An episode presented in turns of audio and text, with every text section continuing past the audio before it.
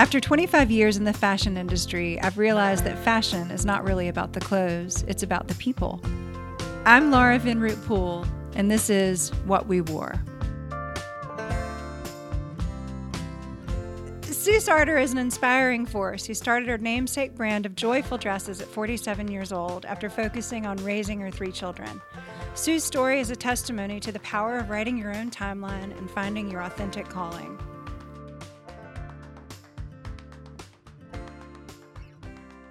Sue Sartor, I'm so excited to have you in person in the studio and in Charlotte. And I'm sorry for such a very cold day. Oh my goodness. well, I have been a fan for so long. And Laura, I am just delighted to be here with you today. So thanks for having me. Oh, can't wait. Will you tell the listeners where you're from? Oh my gosh, that's a loaded question. so, you know, like so many people, I'm from all over the place. Yeah. I was born in Needham, Massachusetts, and spent summers on Cape Cod, where Yeah. my parents are now retired. Oh. And in fourth grade, we, tr- we my dad was transferred to Wall Street, and we moved to Summit, New Jersey. Oh, wow. Yeah. And then I went to Tulane and ended up in the South and have lived in Louisiana for over 30 years. What did you like about growing up in the Northeast? You know, the Northeast and New England in particular, it's such a feeling.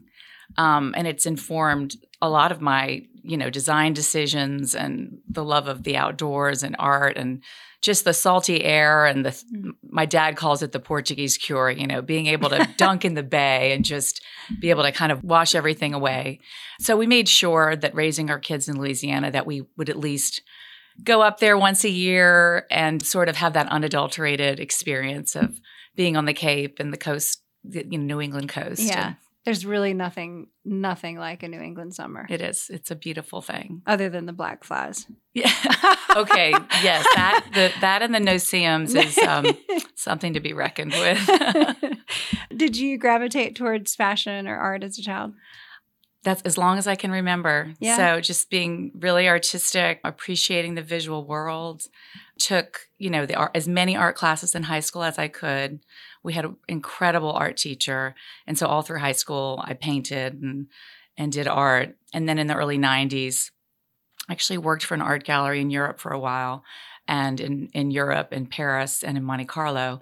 And then after that, when I graduated college, it was like, okay, art or design, where, where do I going to go in? Which one am I going to go into? Mhm. And um, I interviewed with Calvin Klein and I interviewed with Mark Hampton and Chanel all in one day. Oh my God, what did you wear? This it was honestly like the craziest day, and I wore a black suit that my mom helped me buy at an outlet. And, Filene's. um, my mom's massive Filene's basement gal. It uh, may have been Filene's, but Wasn't that just the very best thing in the world? Oh my gosh, my mom Ugh. Filene's basement in Boston, and then she's a big Marshalls fan Yeah. too. I mean, she's a she's an upcycler and a thrifter by Yeah. heart, Oh, yeah. anyways. But That's um, very New England of her. very New England, and then to go to Bloomingdale's for the blueberry muffin, and the there's that yogurt. Jordan thing. Marsh. Jordan Marsh, yes, there you go. Yeah. Yeah. wow, it's all coming back to me. But so I had those three interviews in the day. It was such an awkward day. I ended up taking the job with Calvin. I had set my hair so that it could be wavy for Chanel, and I had the red lipstick in my pocket oh my God. and and in the taxi over, I was brushing my hair out to have more of like the severe kind of drone look with the MAC Spice lip liner and Twiggy or whatever it was, the real Twig. brown. And then I interviewed with Susan Sokol, who was the head of the women's collection at the time. And then she reached out later, or her assistant and said, You're hired, but Calvin saw you in the hallway and you have to ditch the red lipstick. Because I guess a little way. was coming through. Yeah, Really? he called me out. I mm-hmm. do remember that about Calvin that you would, it was the first place, I know Prada did it as well and still does it, but you couldn't bring your own coffee in. If you brought coffee in from Starbucks or, Right. you know, off the street, you had to pour it into a Calvin the branding went you got in. all the way through and it was so wonderful to have experienced that at that Yeah. level oh, and at that moment too. I In mean, that- what, what was the year? It was the 90s? yes Yeah. 90 91 Oh my God. and just being That's a, unbelievable. unbelievable being part of that and the people in that space i mean there i mean narciso rodriguez was Yeah. there and carolyn Bessette was there and um Scott Newkirk was there. yeah just just incredibly beautiful talented people and uh but yeah, the branding and, the, and that experience and getting that on the front end, like hire that, hire her, but she's got to, you know, straighten the hair and the lipstick's got to come down. And oh my um, gosh. Yeah. Yeah. How did your fashion change when you moved from New England? Yeah. Did it change? I mean, did you yes. realize, did you notice how preppy you had been? Yes, definitely. definitely. Even though it was just, you know, fourth grade, I have an older sister and brother. And, you know, then it was all the wide wale cords yeah. and the Pappagallos and the Fair Isle sweaters. And I think, you know, somewhere around junior year, I was vacillating mm-hmm. between that preppier look and then there was all of a sudden the like gypsy genie thing and the remember the like it was almost like MC Hammer pants, but they were tied. I don't know. I tried it all. I was willing to try it all. Um, never had an exact style of my own, but I definitely was out there trying my best. I know this is something you don't often talk about, but will you share a little bit about the accident you had as a child? Oh, gosh. Yeah. So when I was nine, I had an accident that Im- impaired the vision in my left eye. Hmm. It was um, a lawnmower accident. My mom had planted some, um, we lived on kind of a hill in an old English Tudor home in Summit. She had planted roses and but the mulch was out and some of the roses weren't planted yet. And we had a, one of those old ride-on tractor mm. lawnmowers. We would ride it for fun around you know kind of kind of hilly and fun. And it just it was unfortunate. We had a, a neighbor who just ended up kind of riding on it and the blade was still on and i was lying down kind of sunbathing outside. You know it was just one of those things that it it it tore my optic nerve and my retina and left me with patches over both eyes for subsequent months and on steroids and as a young woman gained a lot of weight and how I, old were you? I nine. Oh my god so i think it just made me all the more appreciative of the visual world and really never to take that for granted. And, you know, so that's a silver lining. And then really today, the beauty is that medicine has advanced so much that, you know, with all of the laser surgeries and everything with um, ophthalmology that's advanced, that if it happened to one of our kiddos today, it'd be an easy repair for an optic yeah. nerve or a retina. But at the time, it was just too far gone. Did it damage your oh depth, your sen- depth oh, perception wow. and yeah. sense of color and things like that? Yes, I do not play tennis. oh, really? I can't. I mastered lacrosse in huh. in high school. It was like I was determined so I played basketball and lacrosse, but tennis is just still, I mean, it's just comical to watch me play tennis. But yeah, but color is still very much, you know, my right eye is very strong, huh. but I just, I don't take anything for granted. I already was very visual and um, especially visual. Did it happen during the summer?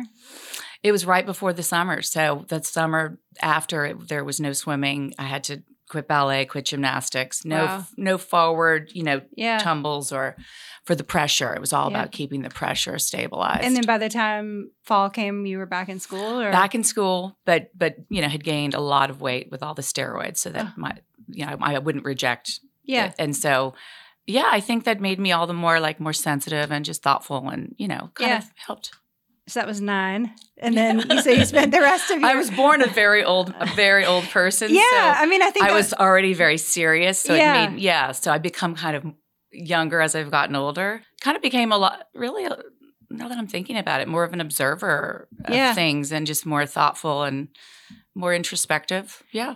Did it make you more risk adverse? Definitely. Yeah. Yeah. Oh, to this day, I don't. I mean, that's probably the one thing. We don't own a lawnmower. We don't. Yeah. Oh, yeah. I think so. Great question.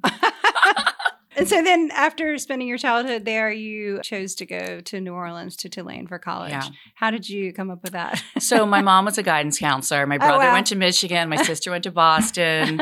um, my younger sister went to Colorado. And I just really wanted my own thing. Yeah. And Tulane, when I went to visit, it was just magic. It yeah. just was, I mean, I could just feel it.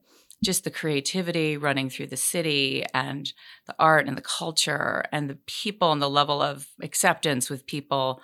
Um, it was just such a beautiful, kinetic, magical space. And it still plays such a big role in our lives. I'm going through college visits yeah. with my daughter. did you visit before you applied or did you visit after? after you got in? So I visited before and I was 18 and my mom let me fly. Oh my gosh, by yourself? Yeah. And actually, I met my husband that weekend. What? Who's four years older. We didn't date. We didn't, you know, nine years ensued between the space. But I actually met him that weekend. He was um, a fraternity brother of one of my brother's best friends from Cape Cod Sea Camps, Huh. who had who was at Tulane. And so my mom said, "Oh, well, you could just go down, and oh, honey, you'll be fine." And meanwhile, I'm staying with all these fraternity guys, and um, but yeah, it was a great weekend. But I experienced all of that, you know. I mean, what did you think when you came to New, like when you landed in New Orleans? Were you like, what in the world? Yeah, I thought everyone was going to speak French, and I had taken French. I mean, I was a little bit misled in what I thought it was going to be like, but it was everything and more. It was just, it was just fantastic. Yeah. And what did you major in? Um, art history Oh wow. and studio studio art, and I did a uh, my honors thesis on Larry Rivers. Oh, Um, wow. So I got to fly to New York and interview him, and it was pretty cool. what did you love about the South then? What do you love about it now? honestly, uh, Louisiana, really a lot like New England. It just speaks to me. It just got a hold of me. And I met my husband at Tulane and we started dating my senior year. And he's year. from Louisiana. Yes, and Yeah. he's a surgeon and a musician. He kind of has both sides of the brain going, which I kind of do too. And so we have a lot of fun, especially when we're in New Orleans.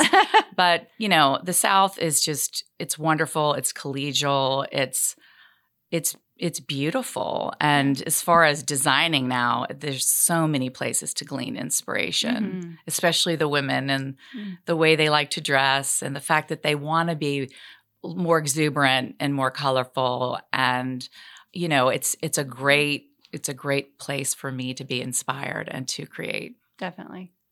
And so after college, you went to you moved to Europe to work. yeah so i had a stint in paris and in monte carlo with a gallery it was called the marisa del re gallery they did the fiac um, in paris at the grand palais but they also did the biennale on the grounds Mm. of the casino i mean this was like Wow. can't believe I got it was all very small snippets, but I got to experience the big world before I settled in the deep south. So it was almost like by the time we were ready to settle down, you know, I felt like I'd had little snippets of living in New York and yeah. And and that was a blessing for me because I it really made me appreciate it all, hmm but made me kind of ready for that next step. Did you go by yourself? I did. I did a lot of stuff by myself. I'm very independent. I mean, I, I love a solo travel. I'm a solo travel girl. I love a movie by myself. Yeah. I love dinner by myself. I love quiet Yeah. spaces and I love I love all of that. yeah. What did you learn about yourself living in Europe at such a young age? Yeah. I- Alone. yeah. I I learned that I love to be independent. I love art and culture. Um, I love to experience all of those things. The more the merrier.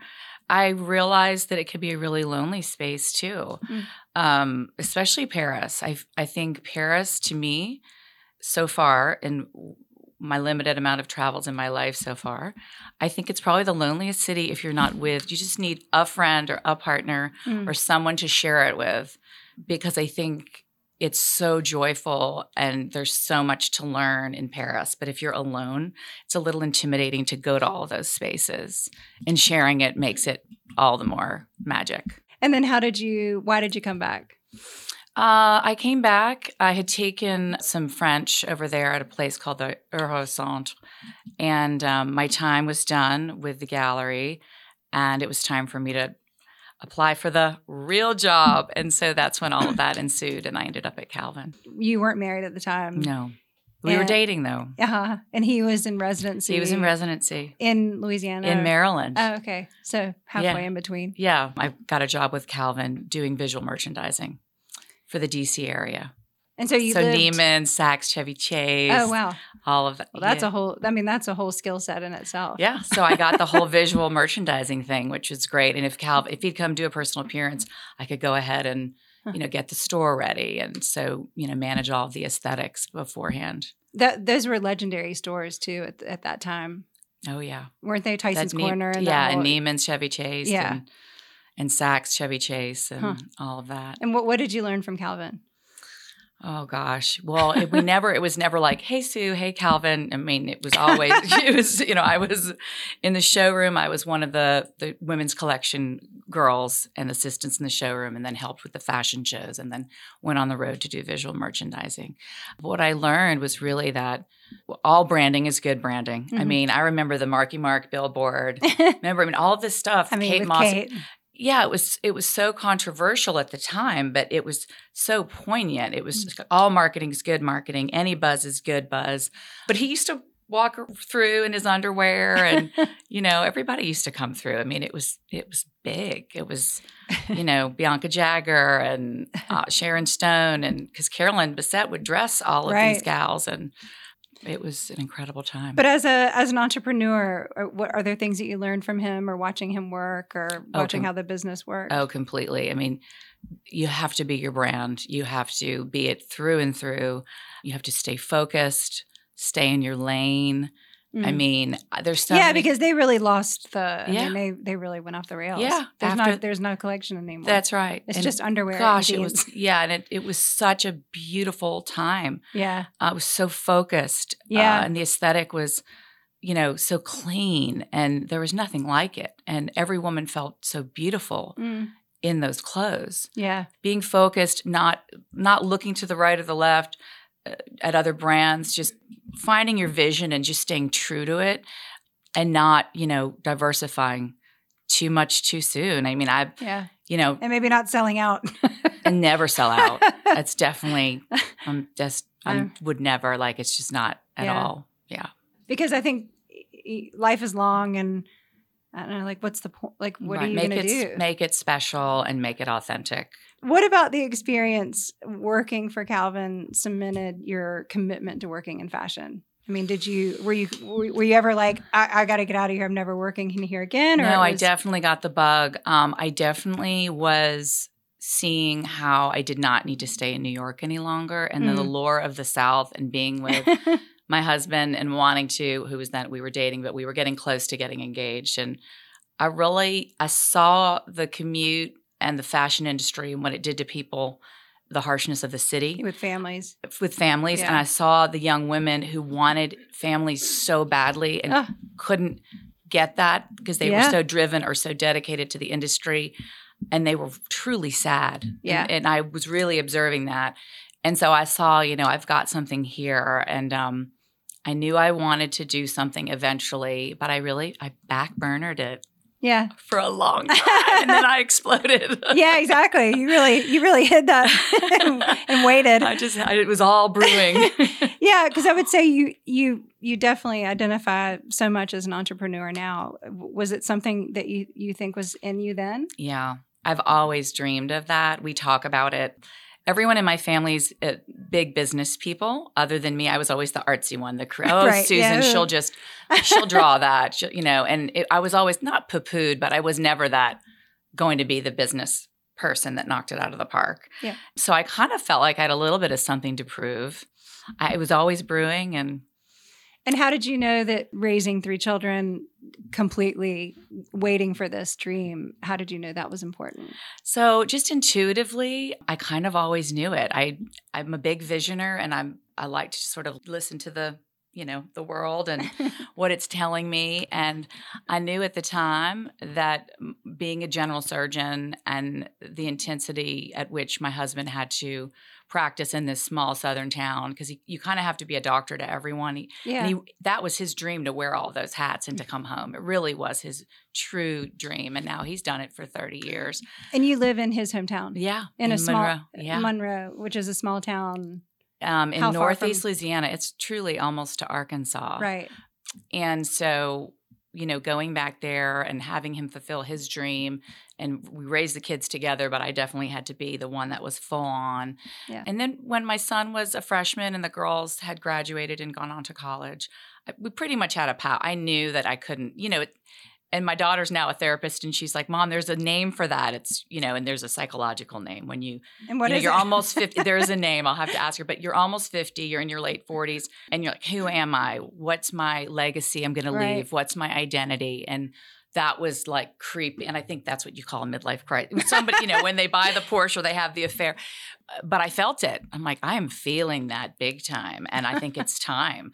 And so i just asked their permission and they were like go for it. Mom. They, your children, and your husband. Yeah, oh, it was like he had, go, go, go. And yeah. had you said had you said anything to him early on, like this is? I just want you to know, like this is not going to be it for me. Yep, yep, yep. Yeah. And, he, and he said, great. he was always fine with me doing it all Yeah. along. He's super supportive, like the nicest guy. But we knew that with his profession, we just couldn't find the balance. Yeah. And and I would say I would think traveling from Monroe is probably not It's simple. So no, it's just it's a bear. Yeah. Did you ever during the time of raising them did you ever sketch out sort of the dream that you had? I was always thinking about it and I knew it was going to be, you know, caftans and tunics or dresses. And I was always, you know, very obsessed with textiles. But mainly I used my painting as my creative outlet. Hmm. So all those years I did shows, I did this sort of form of abstract expressionism that I called atmospheric scapes and Hmm. with no sketching at all, just a way to release the creative energy. And I'd paint sometimes till three in the morning, four in the morning. And I have a dear friend who's an interior designer. And so she actually, when we first moved to Monroe, my husband and I kind of had to come to Jesus that we both needed a creative outlet. And so he said, okay, I'm going to. I'm going to get a band together and you're going to have your first show by fall of this year. and so in November, he had this band called Code Blue and the Flatliners. and I had my first art show at my dear friend's um, store. oh wow. So that was sort of our way of saying, okay, we got to keep the creative going throughout Yeah. all of this. Did you have a studio? I back of the house or anywhere in the house. I mean, my stuff was everywhere. I mean, I I'm messy that way. Every closet just was not, I was not organized about the art art supplies. Were there signs that you that this would be a project, a collaboration with India? I mean, had, had you had connections to India? you know, before? I I didn't, and the the India thing um, happened because uh, in an effort to fill my time and do something meaningful in the community, I was on a lot of boards, and I was on the you know president of the, the local museum and the the Episcopal day school that the kids went to, and there was a woman who grew up in India who was on all these boards with me, and she had a family. Uh, design team that made all of their clothes, a Hmm. couture tailor husband and wife right, right. we actually started this little line together and it was called Sue Anu at the very beginning. Oh, And sh and that's where the precipice came with India. I mean, how did that start? She, you, you I mean, were you familiar with with block printing and? So it started with hand-dyed silks. Anu and I decided, okay, we're going to do 10 to 12 samples Mhm. of hand-dyed silks, like 80 gram, like the finest silk you can get. in India. In right. So Okay. we we designed like I designed a tunic, a caftan, and then we did long and short. We did sleeveless. We added the band collar, and then we did just a couple square cotton caftans, and they block printed this little elephant. The elephant was our symbol. Mhm. So we had these, you know, about twelve, maybe fifteen with the block, couple teeny block prints, um, caftans, and we had a pop up in the in our hometown. It was gangbusters Oh, really? but I think because we allowed them to choose from anything and you know dye it any color Okay. and any style and any size, the touch involved with making the, that first order was tremendous. So we learned, okay, we need to um, we can't Rein it give them too much uh, too much uh, options, and so from there it just it took off. And so, and a couple years later, Anu moved to Houston, and and she works for her family business, has a very large family with younger children Uh-huh. than than me, and so. Um, I took the, it under Sue Sartor, and then I started working with Jaipur and the block Yeah. printing studios there. And now everything's come full circle since 2015, 16. And now I'm back working with the same husband wife team. Oh, wow. And we have our own workrooms in Delhi and they run it. And so, and I just got to visit them and they, um, it's a husband wife team and we have 28 people working for us. But the block prints are still outsourced. Mhm. And what I didn't know getting into it was that block printing is a it's a family business Yeah. and it gets handed down from Right. family to family. So we actually are working with three different workrooms now, um, and I'm trying to design a lot of my own proprietary blocks because you do see block printing out there in Mm. the industry a lot. Right. And so, but they're heading that up for me as well. What was it like the first time you went to India? So three times I got put off because of COVID. Right. And so this was actually my first trip to go in person, which Mm. was just last month. Oh, wow. Yeah.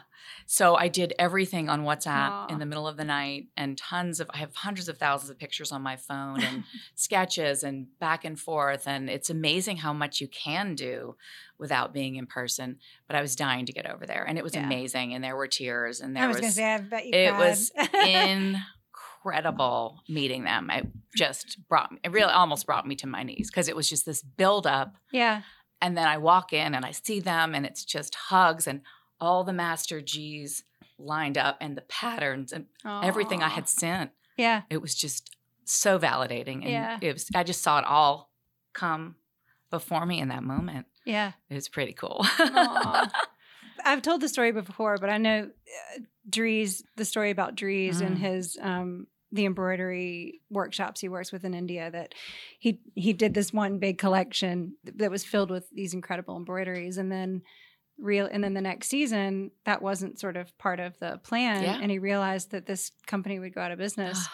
and so every single season he has embroideries because he ha- he's devoted to this family That's right. You, you do this become team. Devoted and they are reliant on that. And then once the workload increases, yeah they get more people and they become reliant on that right level of work expectation. And so and that we had big chats about that. I'm like, no, we're we're growing, we're growing thoughtfully, and we're Yeah. still going to be small batch, and we want to have integrity. Yeah. But everybody has a job, and you know we're going to move forward. And this, it, and it is hard to scale over there yeah because every dress is made one at a time, and right it's hard to find that balance. But I think we've achieved it. I know a lot of people don't stay working with India for that reason. yeah Um, it's a definitely definitely it's different way not for the faint of heart. we and you'll go back i'm sure oh yeah, Oh, Yeah. yeah, for sure. your business is five years old about Yeah, I'd say it's about five since it kind of caught on. what year did you feel like you were Nine- successful It was 19, and it was like right as COVID was happening, right is when it took off. And so I kind of, you know, had to turn to social media like so Yeah. many which probably really built your business It it really did. than- I mean, it, Instagram became and still is about forty percent, which the Wow. the growth the statistic is about fourteen, I think. And wow you know, we want obviously we can't take social media for granted and we can't discard it, but mine's still very much driven by social media or by Instagram. what year did you feel like this was going to be successful It was definitely 19. It was when um, I was at a pop up for Natalie Bloomingdale with the Still. Um, she has these incredible pop ups, and we had gone out to LA and done an event with her uh, in Casa Perfect. And we were in Houston uh, at Paloma's shop on Bammel Lane. And I unboxed the first box of the flounce dress. Mhm.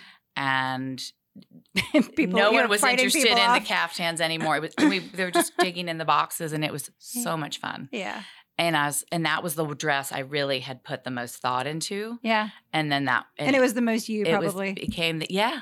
But what do you think is so successful about it why do you think it connects with people so much You know, I think part of it was the timing Yeah. because at the time the caftans were really hitting and the house dresses because of COVID and people were home more. yeah And then the designers were still, you know, the building boom was happening because people were wanting to make their homes more beautiful during COVID. And so the designers were still going to their site visits. hmm So they wanted to wear comfortable, but not look overdone right? And so they could throw them on with their tinnies, yeah um, or their cowboy boots, or their Birkenstocks, and you know, ball cap, and they still looked chic. Yeah. It- there was this pattern play and this whimsical, fun part of it. And that kind of made it really take off was the designers wearing them as well. right But then eh, everybody at home still wanted to be pretty and and I think because we kind of went dark for a little bit, the people wanted to be light and be happy and be joyous. And I think that came out of COVID too. So I kind of hit- colors yeah, and it, in Yeah. the pattern play and the colors and the whimsy, and I think that kind of hit at the right time. And I hope that I hope that it'll be something that stays Mm. as a forever thing, even though we are going to get more sophisticated in fashion again and more streamlined and more solid color block. You know, I just I think I hope it'll stick. well, I I, th- I have a theory, and I, this is coming from a recovering double mastectomy, but I think it is a. I think it lifts your boobs. yeah, because of where the yeah, I gosh, it mine needs to be lifted. That's for sure. I think that. I think it covers your arms. I think it it Yeah. gives you a waist, even if you don't have a waist. I think I think it's actually specific elements like that. Sure, color, sure, joy. yeah. But Well, uh, and you. then The it cut, design- and then it it's long enough Yeah. that it, it hits right at the Thank best part of it's your meant to be flattering. I, grew up. I think it's really smart. Thank you. I grew up very curvy and I, I never would tell anyone, but I would buy like a size or two larger and I'd alter it down so that I could have the curve Yeah. and the waist. And I loved being feminine, but I found that most things that I loved in the design world were cut straight. Yeah. And so I really wanted it to my line to be an all play kind of thing, but feel Yeah. feminine and give you shape. So thank you for recognizing that. I think one of the most important parts of your story um, for the women listening is going to be the age that you started the business. You were Mm. 47 years old. You know, if I could go back and do it over, I probably would have gone and, you know, I don't know. I was very much thoughtful in the way that I did it. I wish I had a little more, you know, inertia behind it, but everything happens for a reason. And I definitely waited. And I definitely feel that if someone has a vision or a dream, you know, uh, clearly it's never too late to start. but what I'm finding now is that when I meet people in the industry, most of them are so much younger than me. Mm. I don't ever see, I've never seen age. I've never seen Yeah. def- defining things like that. I've always just seen the person. That's just what I love about um, just our mutual humanness. But so I'm meeting all these cute young people, and I'm thinking they're not seeing me as being uh, older, but they're seeing me more in like a mentor. Well, you, but you look like you're like 25, so I don't oh, think that yeah, counts, well, actually. not- hardly. but but yeah, I just think everybody should go for it. I think just it's always always a good time to exercise your creativity and follow your dreams. And there everybody can have different phases of their life too. And I have to say I'm I'm having the best time of my life right now. Yeah. So You're a self-proclaimed optimist. Yeah. how how has this evolved during this process? Oh my gosh. I would always get in so much trouble because people would say you're way too like your glass is way too full and you you're gonna be taken advantage of and you got to be more pragmatic. And I think as I've gotten older, enough has knocked me down. Mm. Um, and I've kissed enough frogs and I've seen the reality of what life can be like, um, either through health crisis or just the reality in business of what can happen. That uh, you know, just more of a realist. But I, am really holding on to mm. trying to stay very optimistic because I think we need to be. yeah. We need more of it, you know. And so I don't want to let go of it, but I'm more of a realist now. Do you think that this would have been a different career if you'd started it at 25? Oh yeah, I have no idea. I really don't. Yeah. I think had I stayed in the industry, I would have kind of worked up through the ranks and probably been within a design house longer. And I always kind of wonder what that would have looked like because I admired Susan Sokol, who was the head of Women's Mm. Collection, so much, and Pat Preon, and my boss, Monica Rob. Two of my bosses were African. I first, right out of college, were so two African American women who were just dynamite. So I think I would have stayed and and seen what that was really like, but that just wasn't my path. So Do you think that this has been more successful because you started it later? oh yeah, no, I think so because I'm definitely I'm I, I don't sugarcoat things anymore. I go right for it. I trust my gut. I really believe in that, and I just all the way. And it hasn't failed me yet. I mean, I just and also it's just me. I mean, I have some some help now, thank goodness. But I think when it's you and you and you can trust your decisions. Mm. And I know, I mean, my gosh, I follow you and your ability to curate and you're using your instincts. I mean, being older allows you to trust in your instincts. Yeah. And it's an awesome feeling. So awesome. It is really different. I love it. Mhm. It's a confidence that comes with it that's really great. Guys, you have a lot to look forward to. you know, it's so funny. I just turned 51 and um, I, somebody sent me a picture of us when we, a friend and I were in, traveling. We were like 38. It was my Mm. 38th birthday or something like that. Mm. And I was like, I don't even remember. Like, I, then I was like, I don't even remember turning 40. Like, that seems so long ago. I don't even. I don't either. I really don't. And it's I- just about today and, and I, yeah, forward. and I do, and I do feel younger than I did then for sure. I looked at the pictures and I was like, I don't even know that person. Oh, I'm way more lighthearted. And Yeah. um, I was very serious all throughout my childhood. And I'm much more lighthearted and fun now. And do you think that's from children? I think it's just life experience. I also think some people are born older and are more layered with Yeah. however you want to look at it. And I was very, very born very old Yeah. and very like I always had a serious look on my face and was always drawing and always, you know, and now I'm I, I mean, I love laughter. I love fun. I very lighthearted and um, serious about my business, but I don't take myself seriously at all. Yeah. You know. Rare. Yeah. I mean, I just don't. It's just, you know, life's too short. I think just being here in this space is what's been so important to me. You know, I don't want to use the word bucket list because I really don't like it, but it it has been. I mean, it I didn't I visioned a lot for myself in my life. And then when I knew I was going to start this business, I just put a few things and it's I don't like keep a huge cork board or anything. I Mhm. do with my designs now, but my visioning board's all up here. Mhm.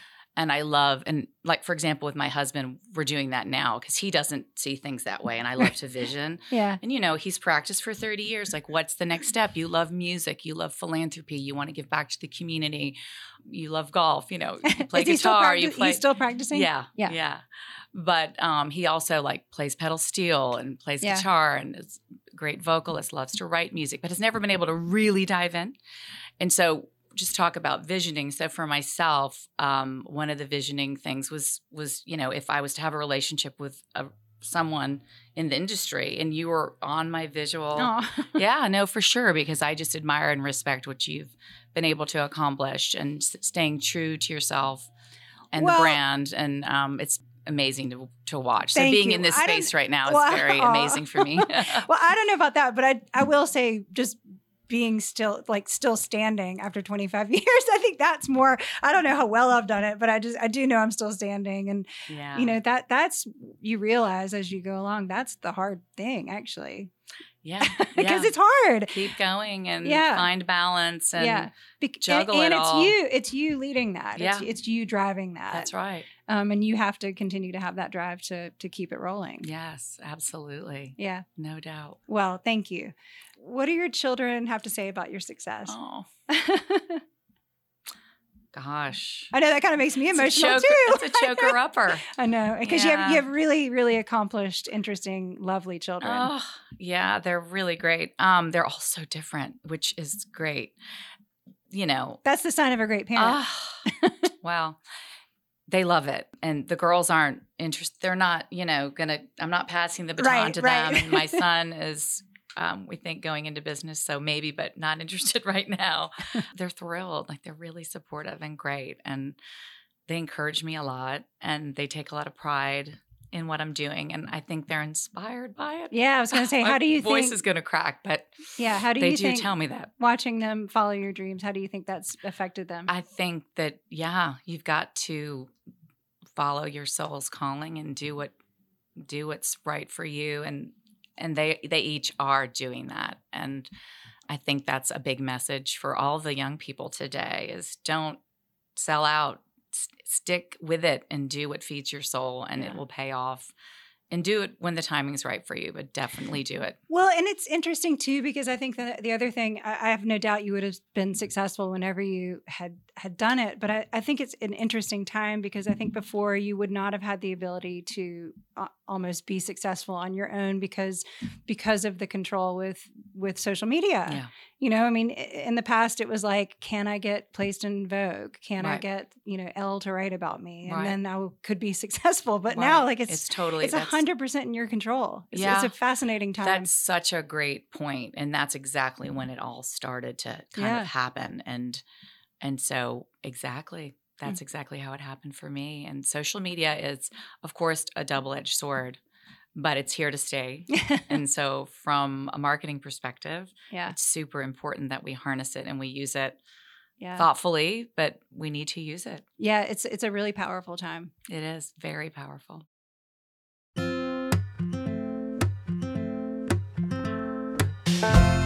I need to know what you wore to the prom. Oh, Oh, prom. Okay.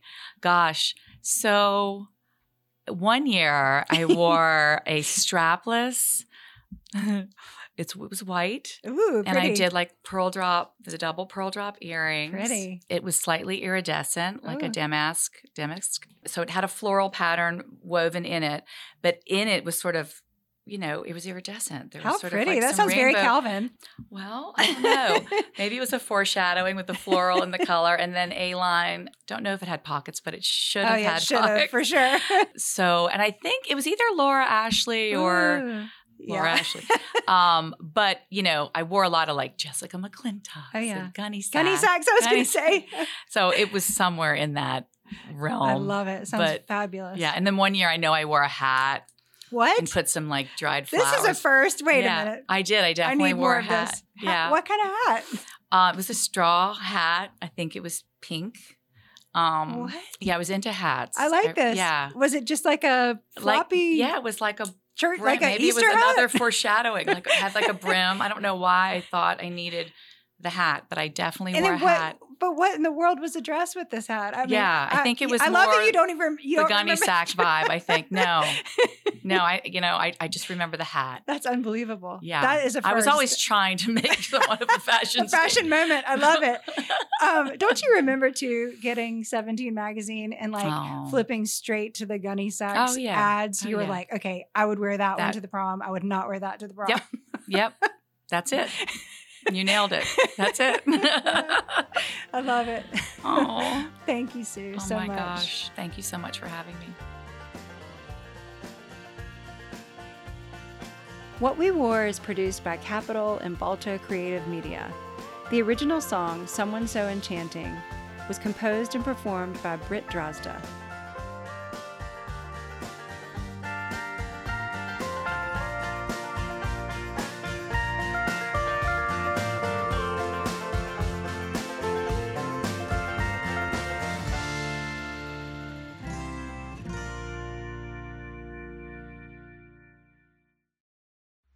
QueenCityPodcastNetwork.com.